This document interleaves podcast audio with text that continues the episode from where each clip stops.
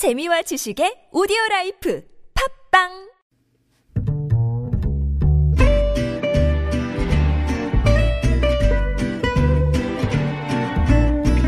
Good evening, everyone. Welcome to the evening show. 미국 메이저리그 팬들의 함성이 되어버렸다. 씨엔엔의 보도입니다. 얼마 전 류현진 선수가 상어로 변신해 귀여운 춤을 선보였던 거 기억들 하시죠? 북미 전래 동요를 리메이크한 우리 아기상어 아, 노래 아실 텐데요. 메이저리그의 대표적인 응원가로 자리매김했다고 합니다. 아, 그런데 이번에는 아랍해봄 이후 최대 시위가 벌어지고 있는 레바논에서 아기상어를 떼창을 하고 있다라는 잊지 못할 뉴스가 전해졌는데요. 시위대가 부패 정권 퇴진을 외치면서 부르는 노래가 우리가 리메이크한 동요라 아, 믿겨지십니까? 네, 김시윤의 이브닝쇼 오늘도 정말 많은 뉴스가 쏟아지고 있습니다. 잠시 후 서울타임스로 돌아오겠습니다.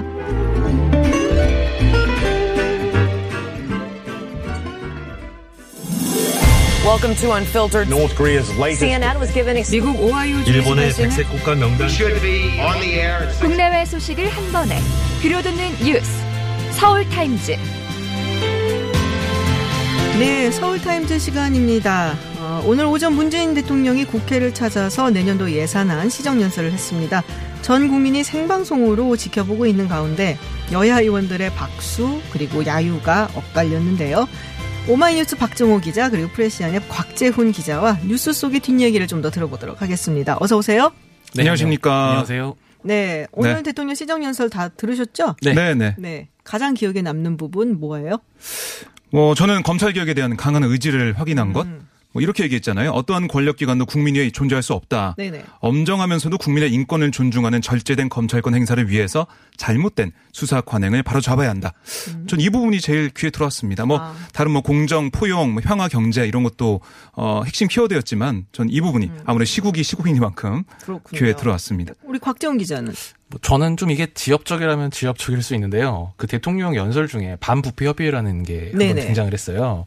이게 사실 문 대통령의 이 조국 전 장관에 대한 뭐 어떻게 표현할까요? 애정이나 신뢰? 이제 이런 게 좀 음. 느껴지는 대목이라서 상당히 저는 눈, 그게 눈길이 들어왔는데요. 네. 근데 문 대통령 연설 중에 보면 경제뿐 아니라 사회 교육 문화 전반에서 공정이 새롭게 구축돼야 한다면서 공정사회를 향한 반부패 정책협의회를 중심으로 뭐 새로운 각오로 임하겠다 뭐 이런 대목이 있었습니다. 음. 근데 이 반부패 정책협의회라는 게 이천십칠 년 칠월에 문 대통령이 청와대 수석 보좌관회의에서 과거에 참여정부에서 이런 기관이 있었으니까 다시 복원을 하라 이렇게 네네. 지시를 했고 그래서 지금까지 총 여섯 차례 정도 소집이 됐는데요. 다, 당연히 이제 처음 그 재소집이 됐을 때부터 이걸 실무적으로 준비하고 주도했던 게 바로 조국 전 장관이었습니다. 그렇군요. 지금 가장 인상적이었던 게 무엇인지 짧게 대답을 해달라고 했더니 저렇게 길게 자기가 하고 싶은 얘기를 다 했어요. 지금 박정호 기자님. 우리 어떻게 할까요? 곽재훈 기자를. 네, 어쨌든 뭐 좋습니다. 저는 사실은 뭐 진보 진보적 생각, 보수적 생각의 뭐 실용적인 조화라든지 그리고 많은 분들이 그 부분 굉장히 인상 깊게 들으셨을 것 같아요. 공정 뭐 이런 부분이 굉장히 강조가 많이 되었던 것 같은데 네. 어쨌든 문재인 대통령이 어저께는 또 종교 지도자들 만났었고 그래서 여러 가지로 국민 화합 이런 메시지를 던지고 싶어하는 것 같다는 생각이 좀 들기는 합니다. 어떻게 보세요? 청와대 다녀오셨죠? 예, 그러니까 그게 어제 종교 지도자들 모임 그다음에 오늘 연설에서 공통적으로 나온 표현이 그거였어요. 그러니까 합법적 불공정과 특권에 대해서도 고, 고쳐 나가야 된다. 네. 이제 이런 표현이 있었는데 이게 이것도 사실 조국 전 장관 그렇죠. 관련이 좀 있는 간접적으로 거죠. 언급한 네. 거거든요. 그래서 이제 어제 오늘 이, 잇따라서 어떤 이 합법적인 합법적인 불공정과 특권도 고쳐 나가야 된다. 이 메시지를 말한 게 좀 눈에 띄는 대목이었고 음. 뭐 특히 이제 정치가 귀를 기울여야 한다. 이제 어제는 이렇게 얘기했다면 뭐 오늘은 이제 대통령인 본인부터 이제 이렇게 하겠다는 취지의 언급이 좀 더 많았습니다. 그렇군요. 삼십삼 분 정도 됐는데 피피티를 굉장히 많이 넘겼던 기억이 나요. 네. 네. 그래도 뭐 핵심 메시지가 이렇게 딱 떨어지는 게 있을 거 아니에요? 그 거의 말미에 나왔는데요. 네. 뭐 혁신의 힘, 포용의 힘, 공정의 힘, 평화의 힘을 키우고 함께 잘 사는 나라, 아무도 흔들 수 없는 강한 경제가 됐으면 좋겠다. 이걸로 좀 정리할 수 있을 것 같아요. 그렇군요. 네. 일단 그러면은 국회 이제 반응을 좀 봐야 될 것 같은데. 어, 여야 반응 상당히 다르게 나왔죠. 네, 뭐 야당은 짐작하시다시피 비판을 많이 했습니다. 네. 그러니까 조국 장관 사태에 대해서 사과하지 않았다. 뭐 음. 거기에 대한 비판이 쭉 있었고요. 나경원 대표는 오늘 연설의 압권은 공수처 보책이었다. 그러니까 음. 조국 국면을 공수처 국면으로 전환하려는 대통령의 조급증이 오히려 이를 그르칠 수 있다. 지금은 대통령의 시간이 아니라 국회의 시간이다 이렇게 지적을 했고요. 그러니까 공수처는 절대 안 하겠다 이런 또 강조를 했고, 황교안 대표는 듣고 싶은 것만 듣고 보고 싶은 것만 보는 고집불통 대통령이란 사실만 확인할 수 있었다라고 네. 또 혹평을 했어요. 또 바른미래당 오신한 원내대표는 대통령이 공정과 검찰 개혁을 국회에 주문하면서 조국 사태에 대해 한마디 사과도 하지 않는 데 대해 심각한 유감의 뜻을 표한다. 대통령이 입만 열면 정쟁 유발하고 있다라고 음. 주장을 했습니다. 이 정의당 뭐 원내대변인 여영국 대변인의 말도 있었는데요. 한국당이 결사반대하고 있지만 공수처 설치를 중심으로 한 사법개혁은 반드시 필요하다라고 강조하면서도 다만 네. 대통령이 연설에서 이 정의당이 음. 어, 좀 많이 관심 가지고 있는 정치개혁을 언급하지 않은 것에 대해서는 좀 유감이다 이런 음. 얘기를 하게 됐습니다. 여당 이인영 원내대표는 시정연설 직후 기자들과 만나서 내년도 예산 방향이 혁신, 포용, 공정, 평화의 네 갈래로 구체화된 것에 공감한다. 필요한 입법을 뒷받치면서 이런 것들을 잘 만들도록 하겠다. 이런 취지의 발언을 했습니다. 네. 또 한국당을 향해서는 엉터리 주장이나 터무니없는 왜곡보다 공수처 신설과 관련해서 마음을 열고 진지하게 접근해왔으면 좋겠다라고 음, 꼬집기도 했습니다. 그렇구나. 청와대에서는 네. 별 반응이 없었나요? 그러니까. 그 야당의 반응에 대한 말씀하시는 거예요. 네. 그래서 좀 전까지 계속 전화를 해봤는데 네. 오늘은 일단 대변인 브리핑도 없었고 아마 아. 내일 오전쯤 돼야 가능할 것 같습니다. 아, 왜냐하면은 이제 막 특히 이제 야당 측에서 야유도 보내고 막 이랬었거든요. 그렇죠. 네, 그래서 그런 부분에 대해서 청와대 측에서 혹시 반응이 없었나라고 제가 그래서 아마 뭐 그 받아들이고 더 열심히 하겠다 이런 식으로 나오지 않을까 음. 예상을 해봅니다. 거기서 한국당 야유 그거 잘못됐습니다 이렇게 안 하겠죠 아마. 뭐, 최근 기조로 봐서 아, 그렇게 할 수도 있을 것 아, 같아요. 네. 네, 그럼 내일 한번 보도록 하죠. 네. 네, 그렇군요. 그래서 사실은 미국 같은 경우는 되게 흔한 일이기는 해요. 그러니까 대통령이 이제 연두 교서 비슷하게 The State of Union Address라고 해서 이제 연초에 이렇게 의회에 와가지고서 어. 연설을 하면은. 예. 이제 지금 같은 경우는 트럼프 대통령 공화당이니까 민주당 의원들이 막 야유하고 어. 예 그런 게 있고 또 사실 근데 그거의 진면목을 보려면 영국 의회를 가야 돼요. 영국 의회는 이제 아, 막 네. 서로 막 떠들고 막 서로 아, 아직도 의원들이 다 가발 쓰고 얘기하고 막 네. 어, 막 그런 거 본 적 네, 있습니다. 티비로. 그러니까 막 시끄럽게 떠들고 네. 싸우고 그리고 재밌는 게 뭐냐면 영국 의회는 가면은 이제 앞에 뭐 보수당 뭐 자유당 이렇게 있잖아요. 양쪽으로 갈라져 앉으면 그 중간에 앞쪽에 이렇게 빨간 줄이 있어요. 어. 그 빨간 줄이 뭐냐. 예전에는 의회에서 이제 칼싸움도 많이 했거든요. 칼싸움이요? 네, 칼싸움. 옛날에. 야. 그래갖고 이 칼을 이렇게 딱 겨눴을 때, 양쪽에서 칼을 겨눴을 때 다치지 않는 만큼 딱 그, 그 길이를 네. 정해갖고 빨간색으로 줄을 그어서 여기 넘어오지 말란 거예요. 그 정도로 격렬한 토, 뭐, 음. 토론, 논쟁, 심지어 뭐, 싸움까지도 있었던 곳이 사실은 서양의 의회였다. 네. 그러고 따지면 우린 되게 뭐, 얌전한 건데. 뭐, 얌전하다. 저희도 국회 선진화법 이전까지는 칼까지는 등장하지 않았지만. 그렇죠. 뭐, 네. 다른 기구들이 막 이렇게 등장을 네. 했었는데. 사실 방금 말씀하셨지만 한국에서는 사실 좀 이렇게 뭐랄까요. 막, 특히 그래도 대통령이 국회를 찾아와서 연설을 했는데 여기에 대해서 막 이렇게 아유로를 보내는 경우는 제가 못 본 것 같아서 음. 오늘 좀 찾아봤는데. 네. 뭐, 박근혜 전 대통령 때 생각해보면 이때는 좀 이렇게 사람 그 야당 당시 야당이 지금 여당이잖아요. 네네. 거기서 뭐 피켓팅을 하거나 아니면 뭐 이제 대통령이 들어올 때 일어서지 않는다거나 박수 칠 때 안 박수 칠 때 안 안 치고 요 정도는 있었는데 연설 중에 이제 오늘처럼 막 이렇게 막 뭐 음. 소리를 좀 지른다거나 이런 경우는 좀 없었던 것 같아요. 그렇군요. 네. 그래도 오늘, 꿋꿋이 연설하셨다고. 네. 그렇습니다. 민주당에서는 스물여덟 번의 박수가 나왔어요. 네네. 하지만 한국당 쪽에서는 나오지 않았는데 대신 뭐 에이 뭐 그만하세요 이런 얘기 나왔고 음. 뭐 이 연설 듣는 자세라고 할까요? 또 팔짱 끼고 듣거나 뭐 이 심지어는 그 검찰개혁 공수처가 등장했을 때 문재인 대통령이 그 부분 얘기하니까 X 표시를 했어요. 두 손을 아, 가지고 손으로 예 손으로 X 표시를 네. 하는 그런 부분들도 있었고 네네. 어 가입 표시 X 표시를 하면서 아닙니다라고 외치는 그런 광경도 볼 수가 있었습니다. 음, 그렇군요. 네. 제가 아까 미국에서 뭐 야유 보냈다 그러는데 예전에 오바마 대통령 당시에 공화당 의원 한 명이 거짓말쟁이 하고 소리를 지른 적이 있어요. 어. 그래갖고 그때는 상당히 좀 논란이 됐었어요. 예, 예. 미국식으로 가고 있는 건가요, 우리나라가?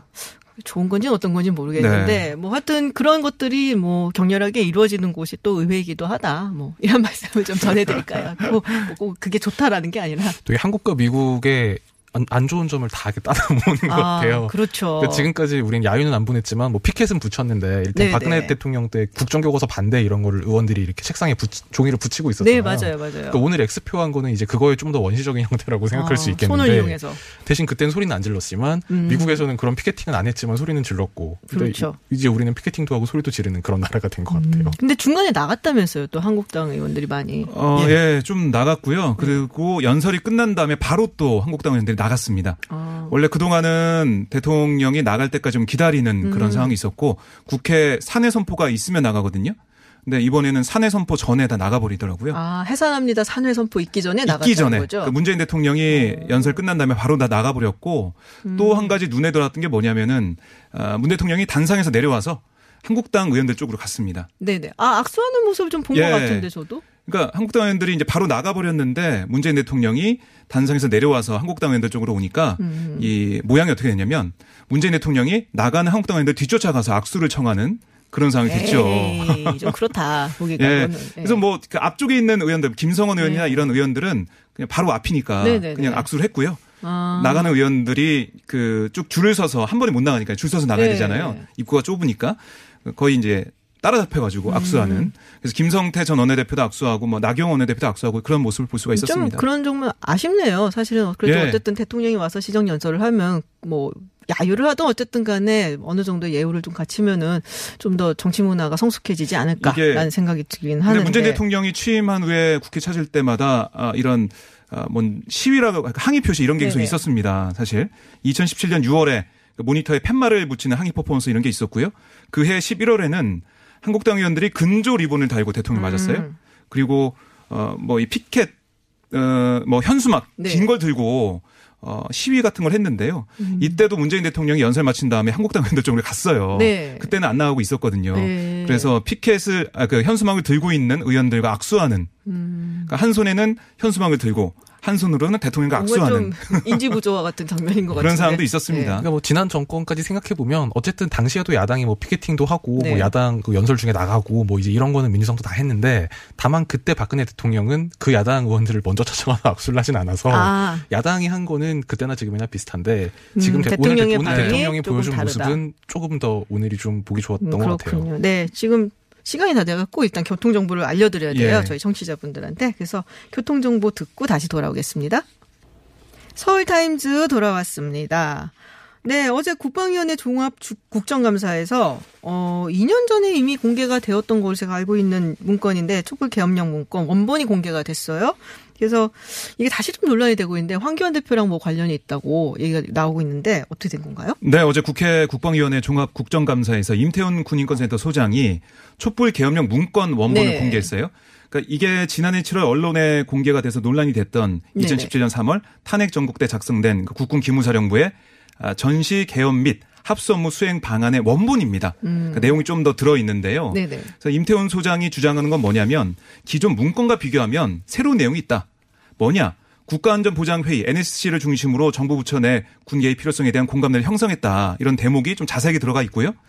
서울에 진입하기 위한 구체적인 이동 경로가 네. 명시되어 있고 계엄 해제를 막기 위해서 국회를 무력화하는 방안 이런 게 뭐 지난번 문건에도 조금씩 있긴 했지만 네네. 없는 부분들 더 자세한 부분들이 있다 음. 이렇게 강조를 했고 음. 아, 특히 기무사가 이 문건에서 계엄 선포 필요성을 다루는 부분에 엔에스씨를 중심으로 정부 부처 내 군 개입 필요성에 대한 공감대 형성이라고 적시했다는 거예요. 네. 시기상을 보면 그때 엔에스씨 의장이 누구냐?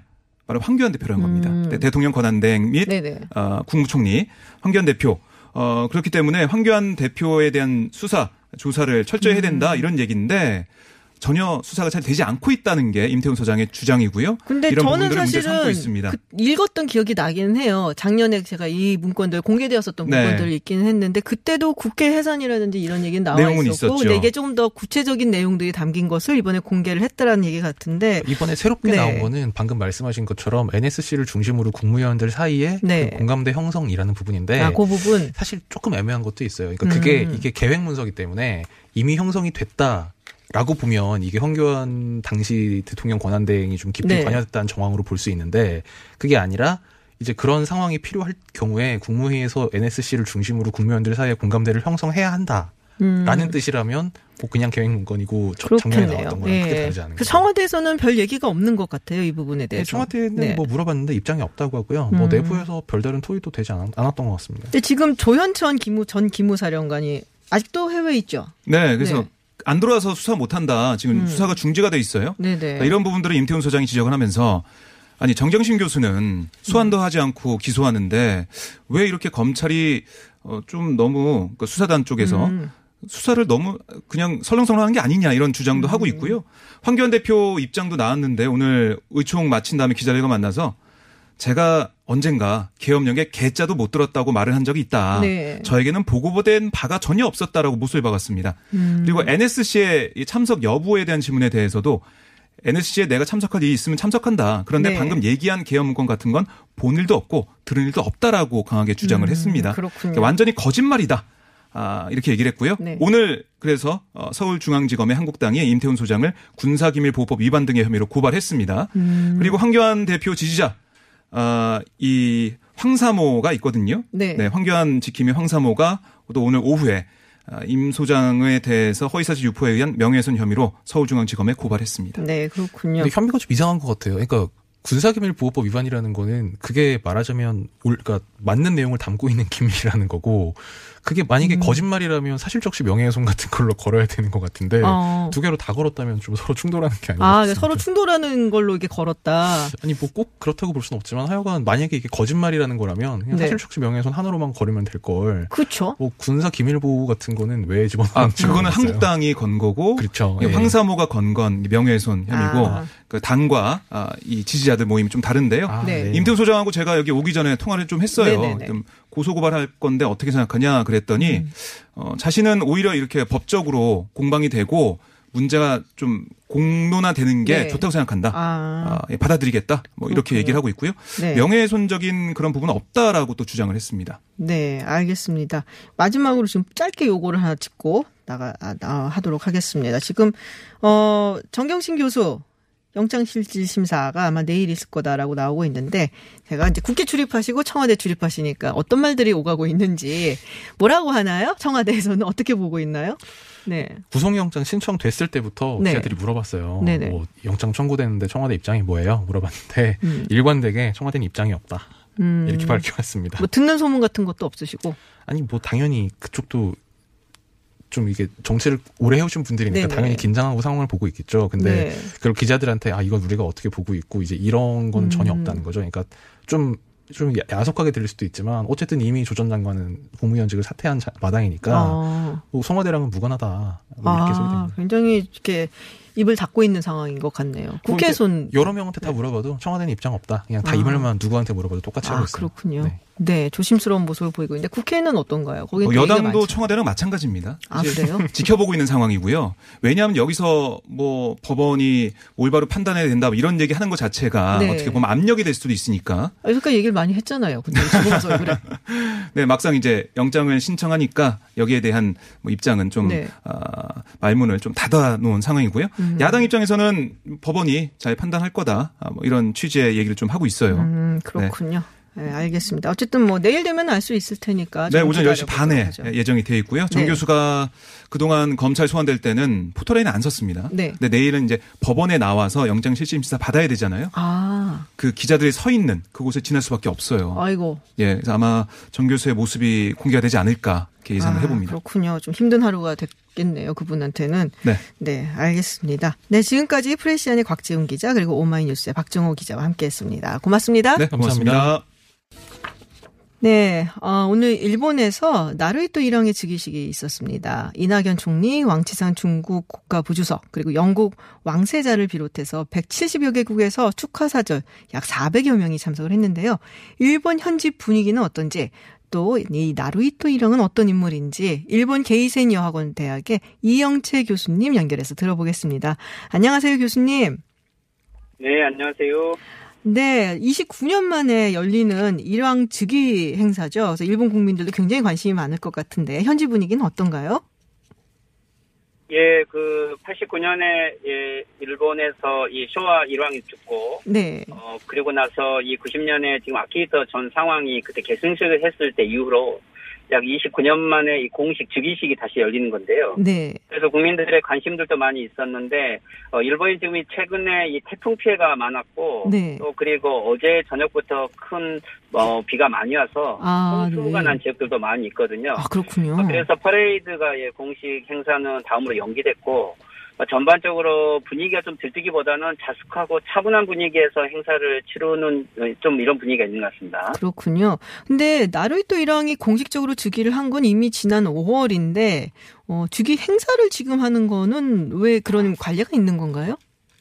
아, 이게 일본의 그 어, 신토의 행사 중에 네. 어, 즉 일본의 일왕은 어, 살아있는 신이라고 이야기를 하는 거죠. 네네. 그래서 이 사월 삼십일에서 오월 일일 전 어, 아키히토 상황에서 나루히토 일왕으로 바뀌는 순간 이 그 행사는 즉 예를 들면 일본의 아마테라스라는 일본의 여자 신과 이 새로운 일왕이 이 함께 이 어떻게 보면 혼약식을 한다라고 생각합니다. 아, 그 전설 속에 나오는 네, 네, 그렇죠. 여신, 네. 그런 이야기죠. 그래서 여기라면 이 신이 공백기를 가지고 있어서는 안 되기 때문에 네. 그 기간에 세 개의 신기라고 하는 즉 일본의 이 칼이라든지 이런 걸 가지고 어떻게 보면 첫 즉위식을 계승을 한 거고요. 네. 어, 약 이것을 오 개월에서 육 개월간 새로운 왕의 등장을 알리는 거고. 이번에 이 시월에 이 행사는 어떻게 보면 이제 이것을 국내외 여러 어, 손님들을 모아가지고 결혼식으로 말하자면 오늘 필요연을 했다라고 생각하면 되겠죠. 아, 예. 그렇군요. 교수님 설명 진짜 명확하세요. 결혼식을 한다면은 이제 필요연이다. 여러 사람들 모여놓고선 잔치를 하는 것이다라고 말씀을 해주셨는데, 어 너무 재밌게 잘 들었어요. 그렇죠. 네. 예, 근데 이제 이게 이제 십일월에 행사가 하나 더 있는데, 네. 이것은 쉽게 말하면은 이 새로운 곡식으로 신에게 받 친다고 하는 건데, 네네. 뭐 서구식으로 보면은 어, 가을 추수제지만, 네. 일본에서는 이게 공식적으로 신하고 이 일왕이 함께 교감을 하는, 즉 이것도 결혼식으로 얘기하면은 신혼 첫날 밤이 그날 행사예요. 굉장히 띄엄띄엄 떨어지는데요. 네. 그렇죠. 이게 이제 문제가 되고 있는 건 뭐냐면 이게 신토의 가장 독창적인 행사인데. 뭐 이런 일본의 이 신토의 행사들을 국가가 주도하고 있는 것들은 지금 현재 일본이 정교 분리 원칙이 있는 것에서 헌법 네. 위반이 아니냐라고 아. 해서 변호사라든가 시민운동에서는 이번 일련의 행사들을 헌법 위반을 하고 지금 기소를 하고 거기에 대해서 지금 현재 논쟁이 되고 있는 행사들입니다. 아, 그렇군요. 그래서 덕분에 그 일본 문화에 대해서 굉장히 많이 알게 됐는데요. 어, 일단 이 오늘 뭐 행사의 주인공이라고 할 수 있는 나루히토 일왕 어떤 사람인지 조금 알려주시겠어요? 그러니까 제가 뭐 소문에 듣기로는 그래도 한국에 대해서 뭐 괜찮은 호감을 가지고 있는 사람이다 이렇게 얘기를 들었는데요. 그렇죠. 이 나루히토 일왕은 원래 역사학을 전공을 했고, 네. 또 그래서 이 상왕인 아키히토 일왕이 이 자기 아버지 시대 전쟁에 대해서 반성도 하고, 네. 또 그리고 전쟁을 직접 체험한 사람으로서 일본의 평화법을 지켜오는 데 많은 역할을 했죠. 네네. 이 오키나와에 가서 반성도 하고, 그리고 사이, 사이판에 가서 조선인들에게 위령제를 지내기도 했었어요. 아. 그렇다면 이 아들인 지금 나루히토 신 일왕은 어, 이 왕자일 때부터 아버지의 평화주의 사상을 계승해 왔다라고 이야기를 하고 있고, 이런 의미에서 이 나루히토 일왕은 어, 그대로 평화헌법을 준수한다. 음. 아마 이런 식으로 계속 저희들이 기대를 하고 있는데 네네. 오늘 이 즉위식에서 어, 세계 평화와 일본의 평화헌법을 준수한다라는 어, 말을 했죠. 어, 그리고 헌법을 개정을 하려고 하는 아베 수상을 정무에다 놓고 전 국민들에게 이런 메시지를 발휘한 것은 오. 어, 어떻게 보면은 이 평화주의를 계승하겠다는 명확한 의지를 보여줬다는 측면에서 네. 아주 의미심장한 장면이었다고 생각을 합니다. 아, 그렇군요. 어, 굉장히 중요한 장면이었네요. 네, 근데 어 근데 이 나루히토 일왕이 일본 국민들한테 인기가 많겠죠? 네, 나루히토 일왕은 좀 왕자일 때 몇 가지 좀 에피소드가 있는데 네네.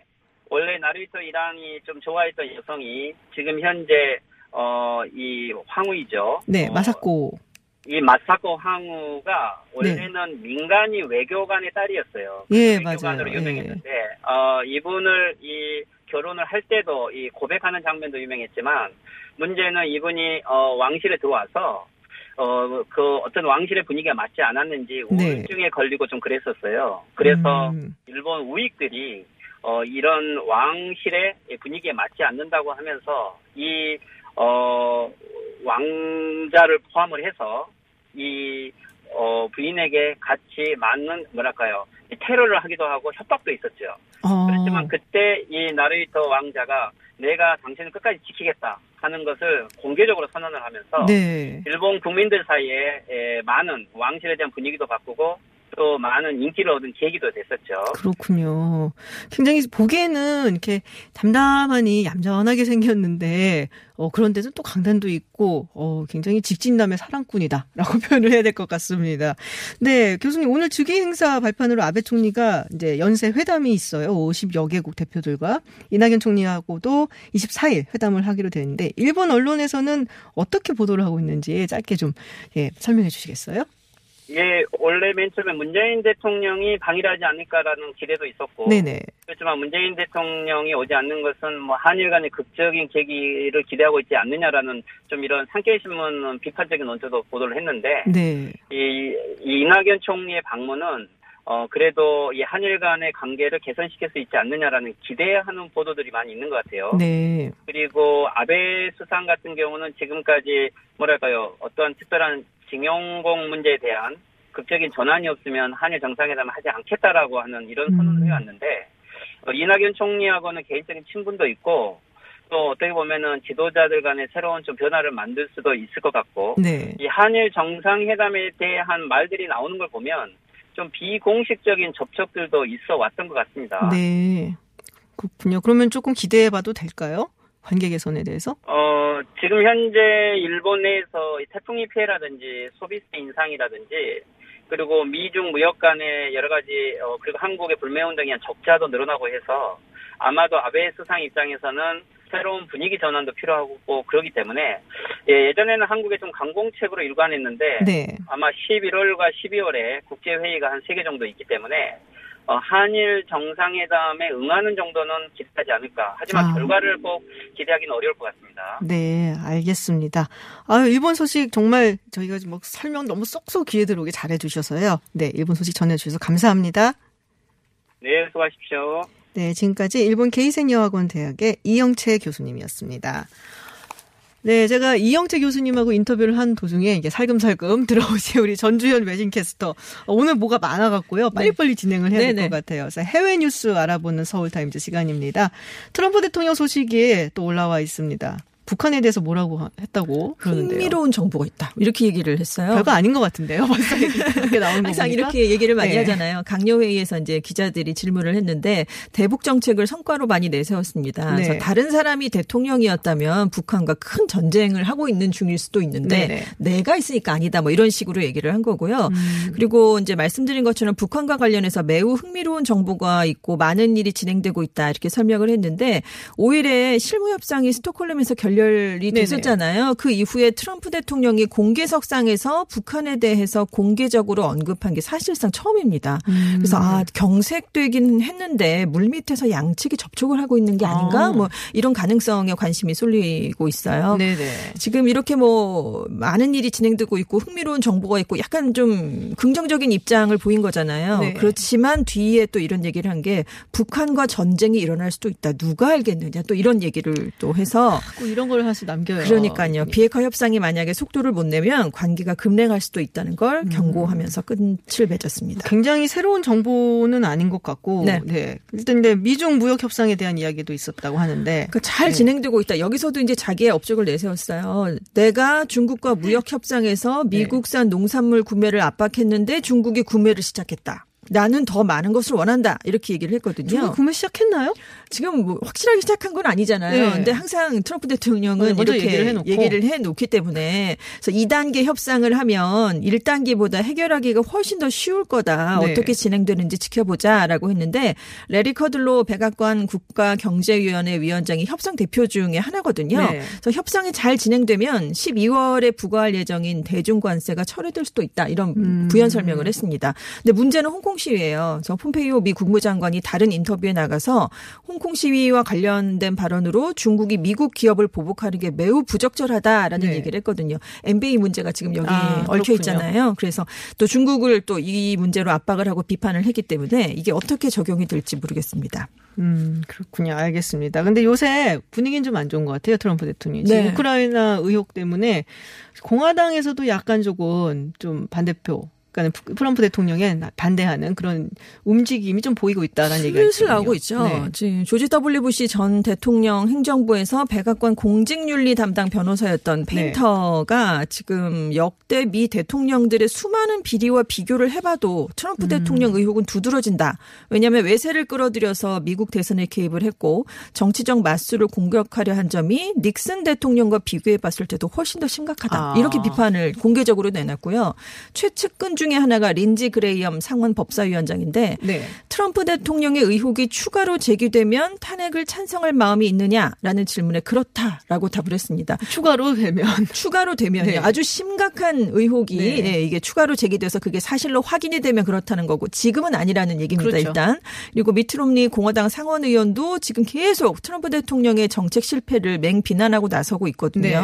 만약에 이제 탄핵안이 하원을 통과해서 상원에 오면 공화당 의원으로 로서 롬니 상원의원이 찬성표를 던질 수 있는 여건을 마련하고 있는 것이다. 아. 근데 이제 롬니 의원이 굉장히 상징성이 있는 의, 인물이니까 그렇죠. 롬니 의원이 나서면 어 저도 이렇게 뒤따르는 공화당 의원들이 네. 있을 수 있다 이런 얘기가 나오고 있습니다. 미트 롬니가 언제 어떤 인물이냐면은 청취자분들 중에 혹시 어, 생소하신 분들도 있을 것 같아서 이천십이 년도에 이제 오바마 전 네. 대통령이 재선을 위해서 뛸 때 그때 공화당의 후보로 나왔었던 사람이었는데 네. 당시에 사실은 나가기 싫어했어요 대부분의 사람들이 네. 뭐 어차피 질 거 막 이런 그렇죠. 식이었기 때문에 또 미트 롬니 의원이 나가갖고서는 물론 이기지는 못했지만 네. 그래도 뭐 당을 위해 선전했다. 네. 뭐 이런 얘기를 듣고 있고 또 대통령 후보로 나간 사람들에 대해서 어떤 뭐랄까 좀 예우 같은 게 있거든요. 그래서 있고. 아마도 네. 네. 상징성이 크고요. 있죠. 이번에 트럼프 대통령이 당선이 됐을 때도 굉장히 국, 국무 죄송합니다. 네.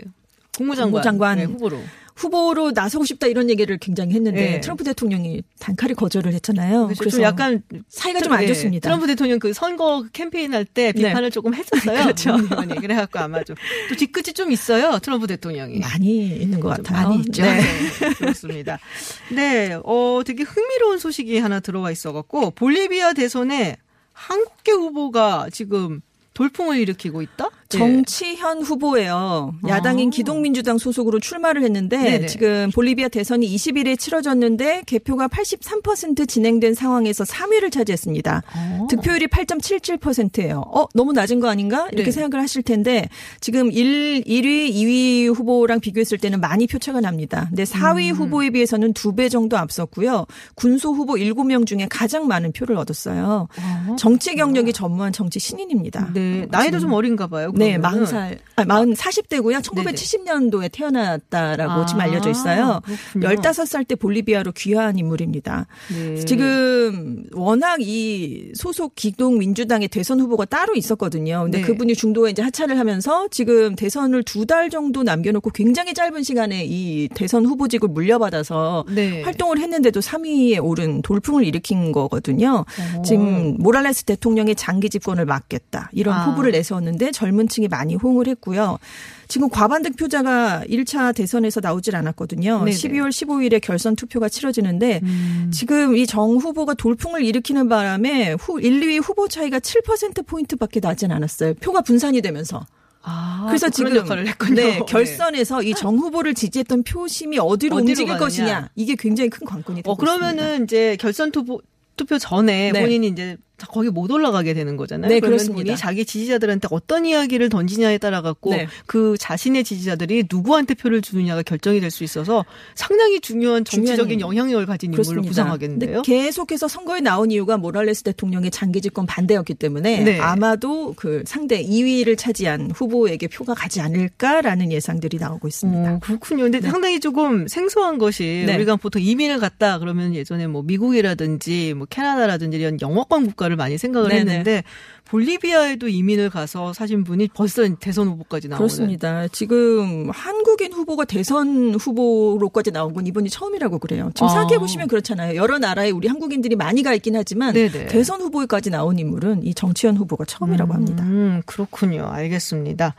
네, 오늘 시간이 굉장히 애매하기는 한데 네. 지금 어, 다 소개는 못했지만은 여기서 좀 끝마쳐야 될 것 아, 같아서 네. 내일 나머지 다 들고 와주세요. 네네. 네, 알겠습니다. 오늘 많은 외신 소식도 들고 와주신 우리 전주현 외신캐스터 고맙습니다. 네, 감사합니다. 네, 저는 잠시 후 일곱 시에 김지윤의 픽으로 다시 돌아오겠습니다.